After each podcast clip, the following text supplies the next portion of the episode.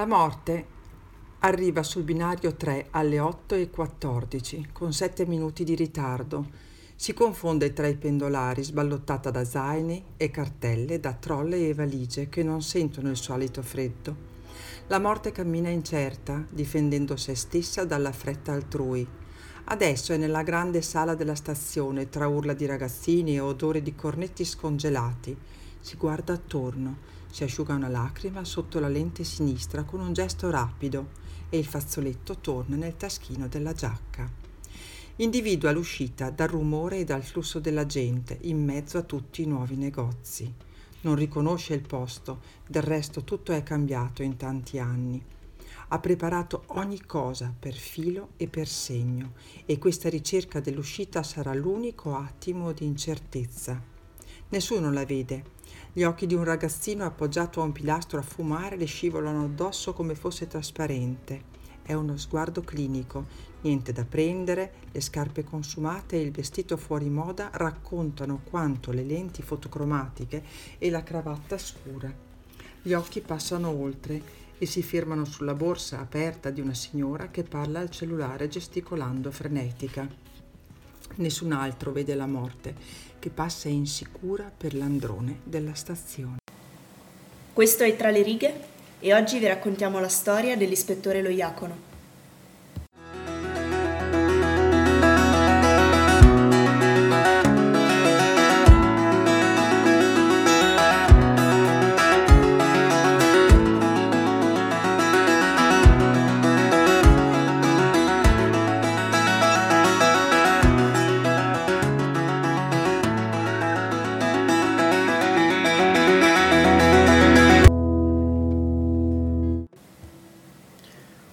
coccodrillo è uno degli animali più perfetti, è una macchina della morte, è una macchina pensata per uccidere.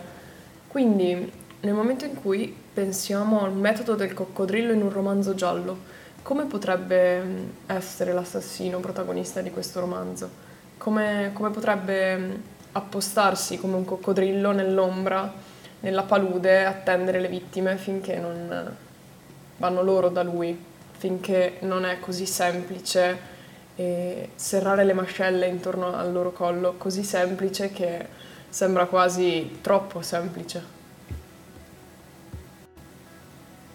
Bentornati a questa nuova puntata di Tra le righe, ormai la sesta stagione è iniziata, continua ad andare avanti e continuiamo a proporvi nuove letture, nuovi libri da cui potrete prendere spunto se siete interessati o meno. Continueremo anche a parlare di arte, sempre con Cecilia Passarella e con Margherita Marzari e per sapere di cosa si parlerà di arte nella puntata di oggi, ascoltateci, parleremo del metodo del coccodrillo di Maurizio De Giovanni.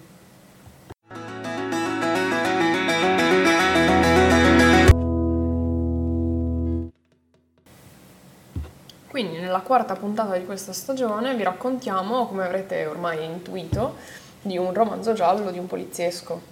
Sì, un poliziesco che in realtà è mh, mm, piuttosto recente, ma non troppo. Infatti i libri sono circa degli anni 2012-2013. Sì, questo in particolare del 2012. Ed è ambientato nella Napoli contemporanea. Il soggetto di questi eh, gialli polizieschi sarà il commissariato di Pizzo Falcone, che si trova sulla collina di Monte di Dio, una zona di Napoli che però non è protagonista in particolare di questo libro, perché è come se questo fosse un po' il prequel delle vicende che andranno poi a svilupparsi nella serie dei bastardi di Pizzo Falcone. Protagonista dei bastardi è l'ispettore Loiacono, un siciliano che è stato eh, accusato di passare informazioni alla mafia e per questo è stato trasferito dal, da Agrigento a Napoli. Esatto, e diciamo che ehm, quindi il libro comincia con um, la presentazione di questo ispettore che non è che stia proprio svolgendo un lavoro entusiasmante né per lui né per chi lo sta ospitando, cioè lui lo dice, Gioca a all'ufficio denunce, ma in realtà, computer. esatto, in realtà sta giocando a scopa contro il computer tipo tutto il giorno e perde sempre. Ecco. Tra l'altro, parentesi, che questa cosa è importante, insomma, è anche abbastanza frustrato per questo. No, vabbè, dai, diciamo che le sue frustrazioni, frustrazioni derivano da altro che non dal perdere a scopa contro il computer. E immaginate effettivamente un commissario che si trova davanti un uomo che è lì perché, cre- perché si crede che abbia effettivamente passato informazioni alla mafia. Io personalmente non lo metterei a occuparsi dei casi di omicidi. No, anche perché proprio, fa parte della sua, tra virgolette, punizione. Cioè, gli hanno detto, lui ha il divieto assoluto di occuparsi di indagini.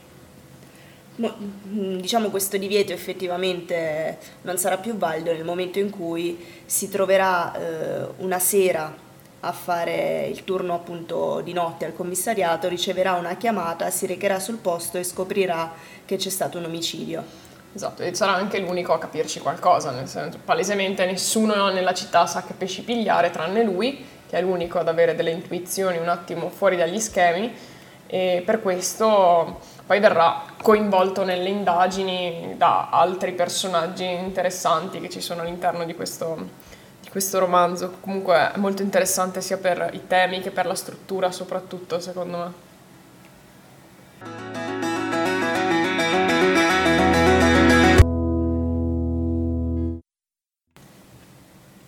Tra l'altro eh, l'occasione in cui si troverà eh, a, a scoprire, diciamo, a fare i primi, primi rilevamenti sul, sul campo a proposito dell'omicidio che è stato appena commesso, sarà anche l'occasione in cui conoscerà una giovane donna, la PM che si occupa del caso, che è Laura Piras, una ragazza, una donna giovane di origini sarde, che, che sarà, diciamo, anche un po' il punto fermo del, del commissariato. Sì, sembra l'unica con un minimo di sale in zucca, l'unica un minimo intelligente in quel l'unica posto, in quella gabbia di matti. Con un po' di determinazione con eh, diciamo, la forza di andare avanti, di fidarsi anche di chi effettivamente era stato un po' preso, un po' sottovalutato, un po' screditato come il commiss- il- l'ispettore Lo Iacono, l'unica che tenterà di dargli una possibilità, che, le- che gli darà fiducia e effettivamente non si sbaglierà perché sarà proprio lui a risolvere il caso. Esatto.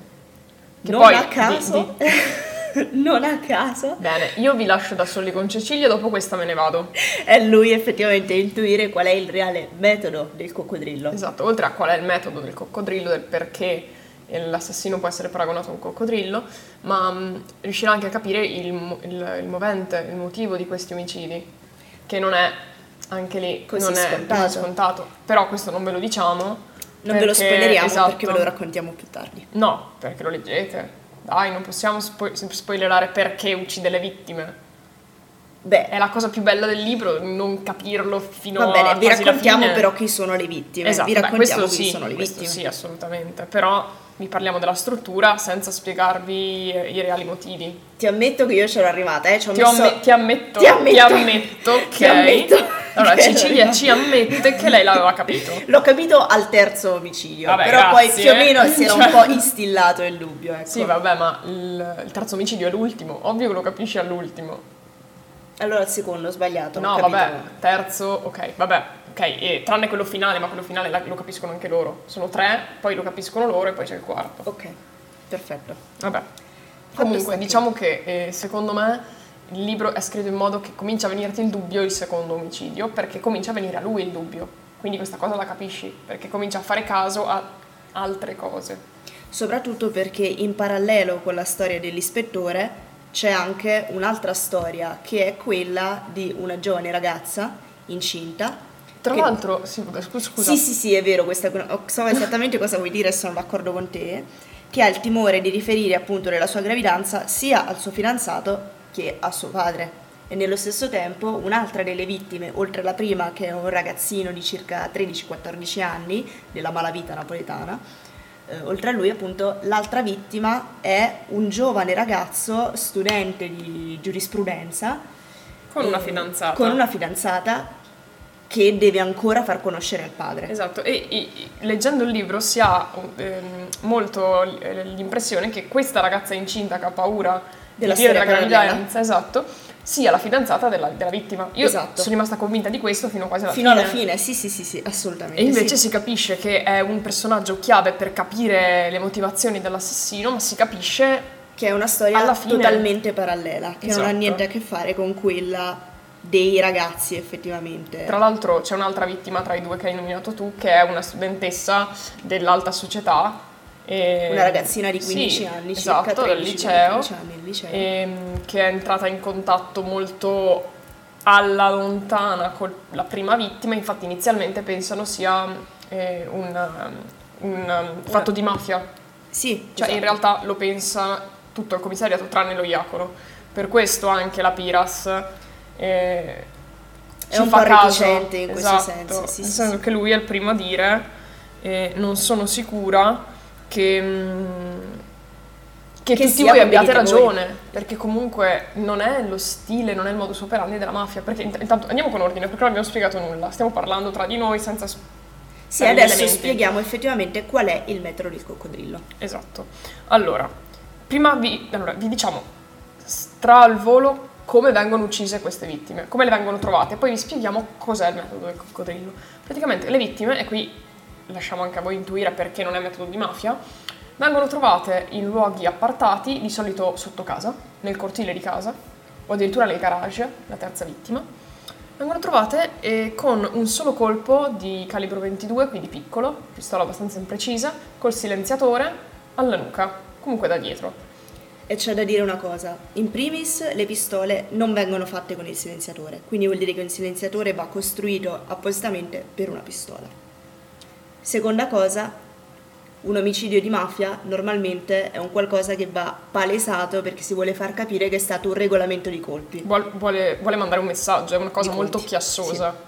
Quindi lo Iacono fa questi ragionamenti e dice non può essere una questione di mafia. Cioè, che senso ha eh, giustiziare in questo modo un ragazzino di 16 anni? Cosa può aver fatto di così grave? E soprattutto se fosse stata la mafia lo avrebbero fatto in pubblico con tanti colpi e in modo palese e cruento.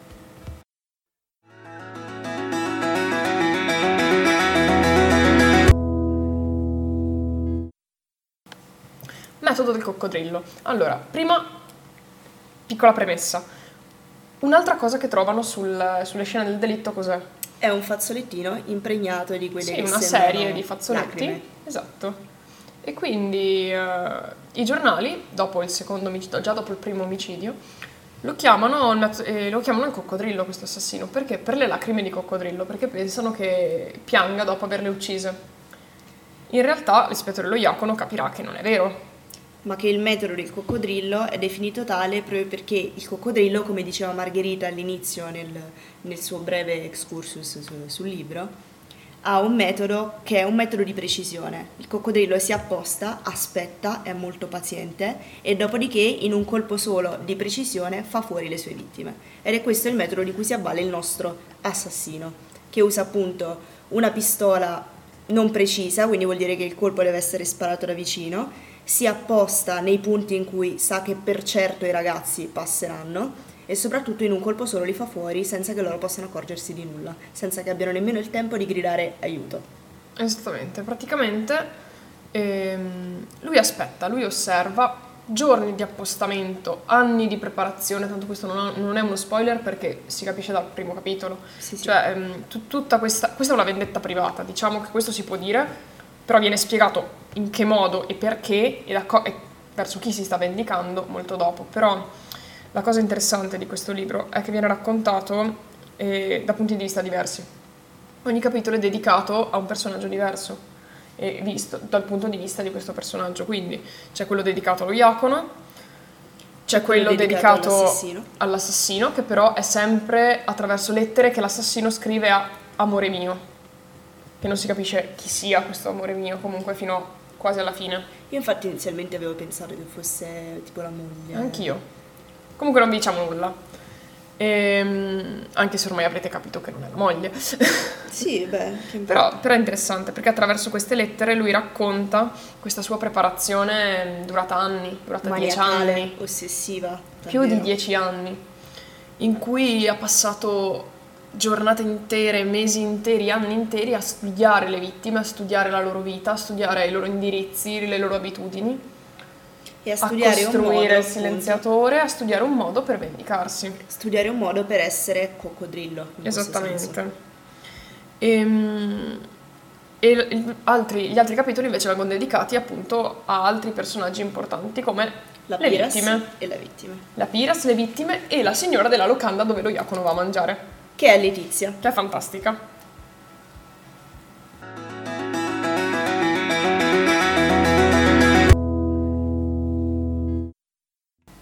Una cosa su cui lo Iacono insiste sempre quando parla di questo coccodrillo è che mh, appunto lui quando dice che i giornali hanno detto giusto chiamarlo coccodrillo ma hanno sbagliato il motivo e lui dice questo è uno che si apposta e che, mh, e che osserva e tutti gli dicono ma voglio dire come fa a passare in un, loca- in un cortile di una casa in periferia dove non passa mai nessuno? Come fa ad andarci tante volte senza che nessuno l'abbia notato che non è di lì che non è della zona eccetera? E lui dice voi non vi rendete conto come in questa città sia facile essere invisibili.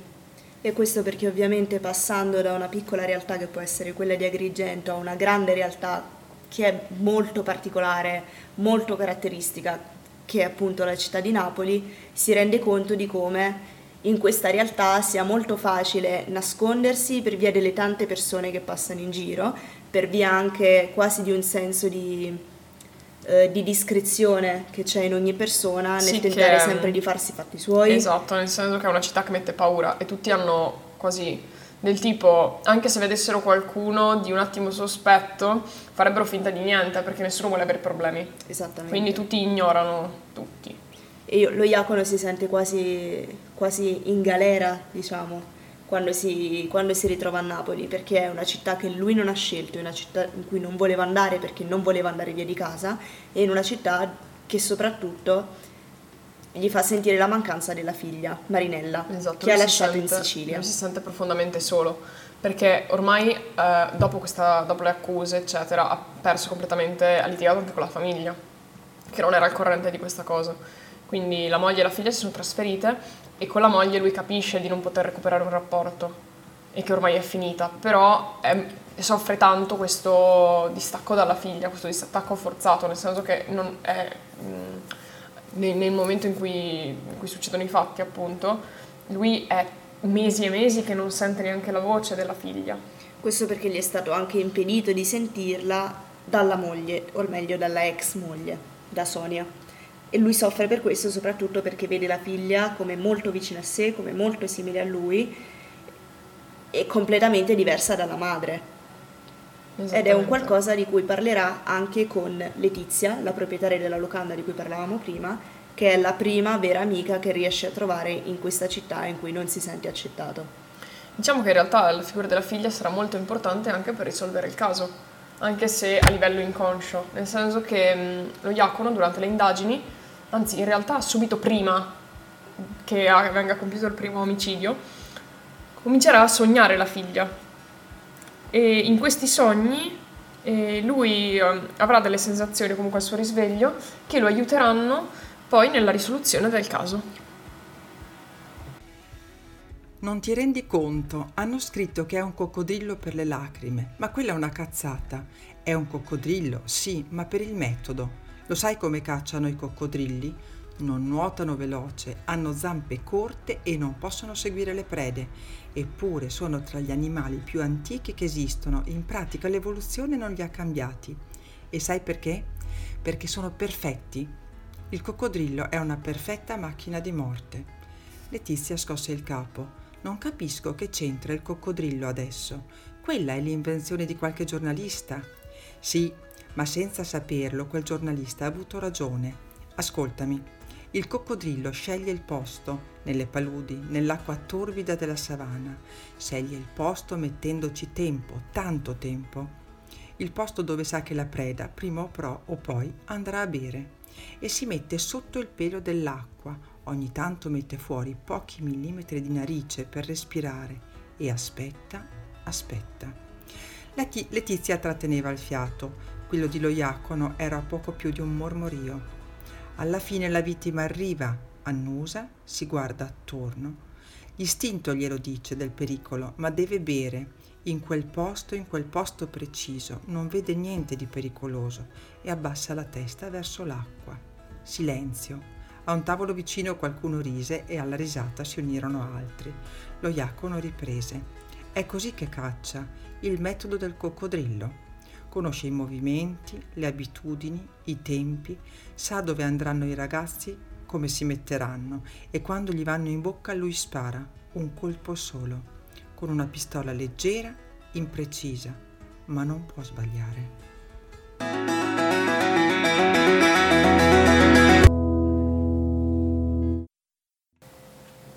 Proprio a partire da questo spirito avventuriero di Margherita, che in questi giorni è stata a Torino e ha visto una, a quanto pare una bellissima mostra fotografica, abbiamo deciso di parlare di Sebastião Salgado, che è un fotografo brasiliano che appunto Margherita ha, di cui Margherita ha potuto ammirare le opere a Torino. Esattamente, cioè, sono stata a Venaria e nel, nelle sale di Venaria c'era questa mostra allestita di Genesi, che è un, il progetto fotografico più, più bello, più interessante di Salgado secondo me, e che Genesi perché racconta un po' le meraviglie del pianeta, un pianeta che va trattato bene e curato e protetto dall'uomo, secondo appunto come dice Salgado nell'introduzione a questa mostra, perché insomma è l'unico pianeta che abbiamo e ha bisogno di noi. Ehm, le sue foto in generale sono principalmente in bianco e nero. Solo esclusivamente in bianco, in bianco e nero. E, ehm, diciamo sono tutte non molto ritoccate, però diciamo che c'è un'accentuazione dei contrasti e, e della, della, nitidezza. Esatto, ecco. beh diciamo che la cosa più importante di queste foto è il, i soggetti, cioè sono foto come abbiamo come si poteva intuire da quello che ho detto del pianeta, esclusivamente eh, naturali, sì, paesaggistiche o di animali. In realtà ci sono anche delle, dei ritratti o comunque fotografie di persone, però sempre eh, indigene, quindi sempre molto lontane dal, dal, contesto in cui viviamo noi. E dal mondo moderno, fondamentalmente. Esatto, quasi come se fossero delle società, delle civiltà completamente diverse e strane, quindi a, a noi assolutamente sconosciute, anche come usi e costumi proprio. E, e soprattutto come tempo, usi e costumi. Mm. E, diciamo che il punto di collegamento principale, del, cioè la motivazione per cui parliamo di, di, di, questa, di questa, cosa nella questa sezione mostra. di arte collegata a questo libro è perché, parlando del metodo del coccodrillo, la, la, prima cosa che mi è venuta in mente è stata una fotografia meravigliosa che ho visto appunto all'interno di Genesi, che è un, una foto notturna di eh, centinaia, centinaia, probabilmente migliaia di coccodrilli caimani in realtà, se vogliamo essere precisi. Qua se c'è qualche... Non ho mai capito la differenza. Sono proprio due, due razze diverse, due animali diversi. Ok. E, ehm, in, questo, in questo lago, comunque in questa distesa di acqua, e la cosa incredibile è che è tutto nero perché è notte e si vedono solamente queste linee chiare, queste linee bianche, ma addirittura, e questa è la cosa che fa più impressione, si vedono gli occhi. Avete presente quell'effetto che fanno gli occhi degli animali, anche dei gatti, dei gatti di notte, gatti che di sembrano notte. fari? Ecco, immaginatevi migliaia di questi puntini in un lago. Cioè è una cosa m- molto forte dal punto di vista emotivo.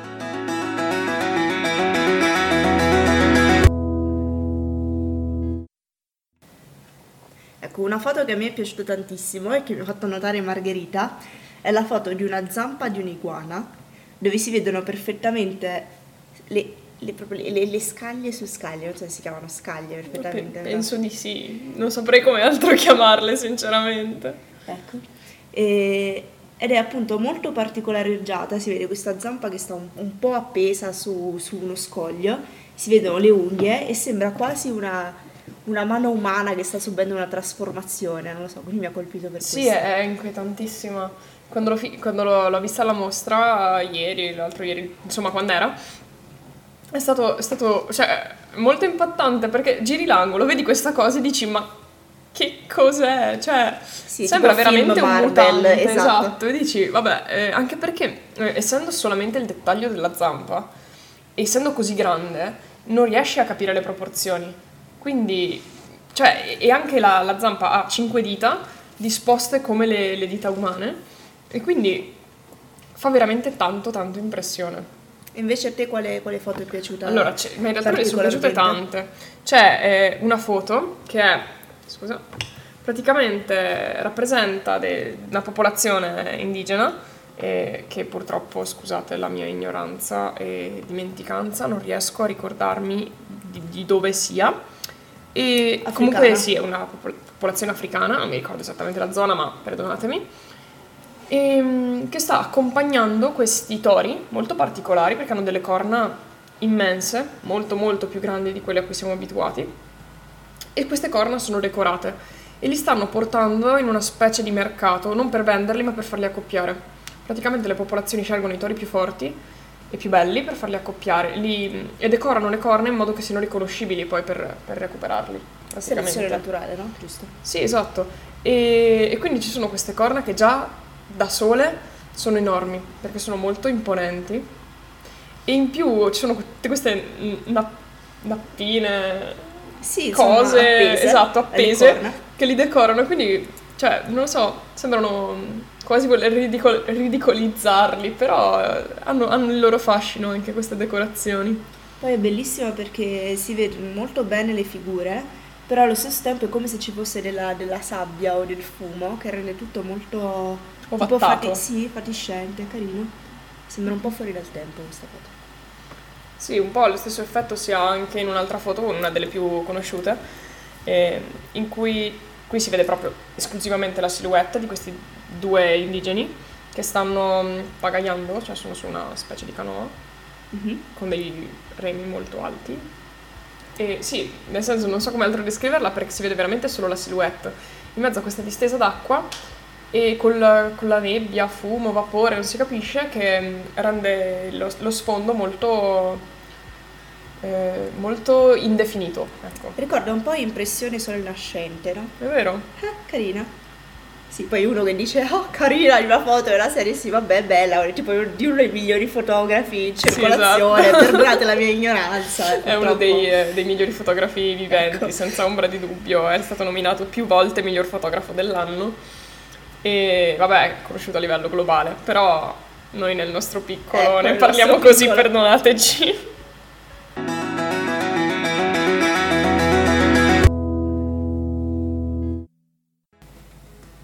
Siamo giunti al termine anche di quest'altra puntata, la quarta della sesta stagione, e speriamo che vi sia piaciuta ovviamente. Sì, speriamo sì. che l'abbiate ascoltata soprattutto. Sì, quello soprattutto. Poi che vi sia piaciuta o meno... Beh, se siete arrivati qui in teoria l'avete ascoltata, però vabbè. Vi diamo appuntamento allora la prossima settimana, martedì prossimo, sempre alle 19 su Samba Radio, con un altro libro. Un libro che mi entusiasma un sacco. Un libro che, che mi ha consigliato Margherita. Ovviamente. Che è Uno Nessuno e Centomila di Pirandello. Quindi vi aspettiamo alla prossima. Buon fine settimana. Ciao. E buona settimana. Ciao.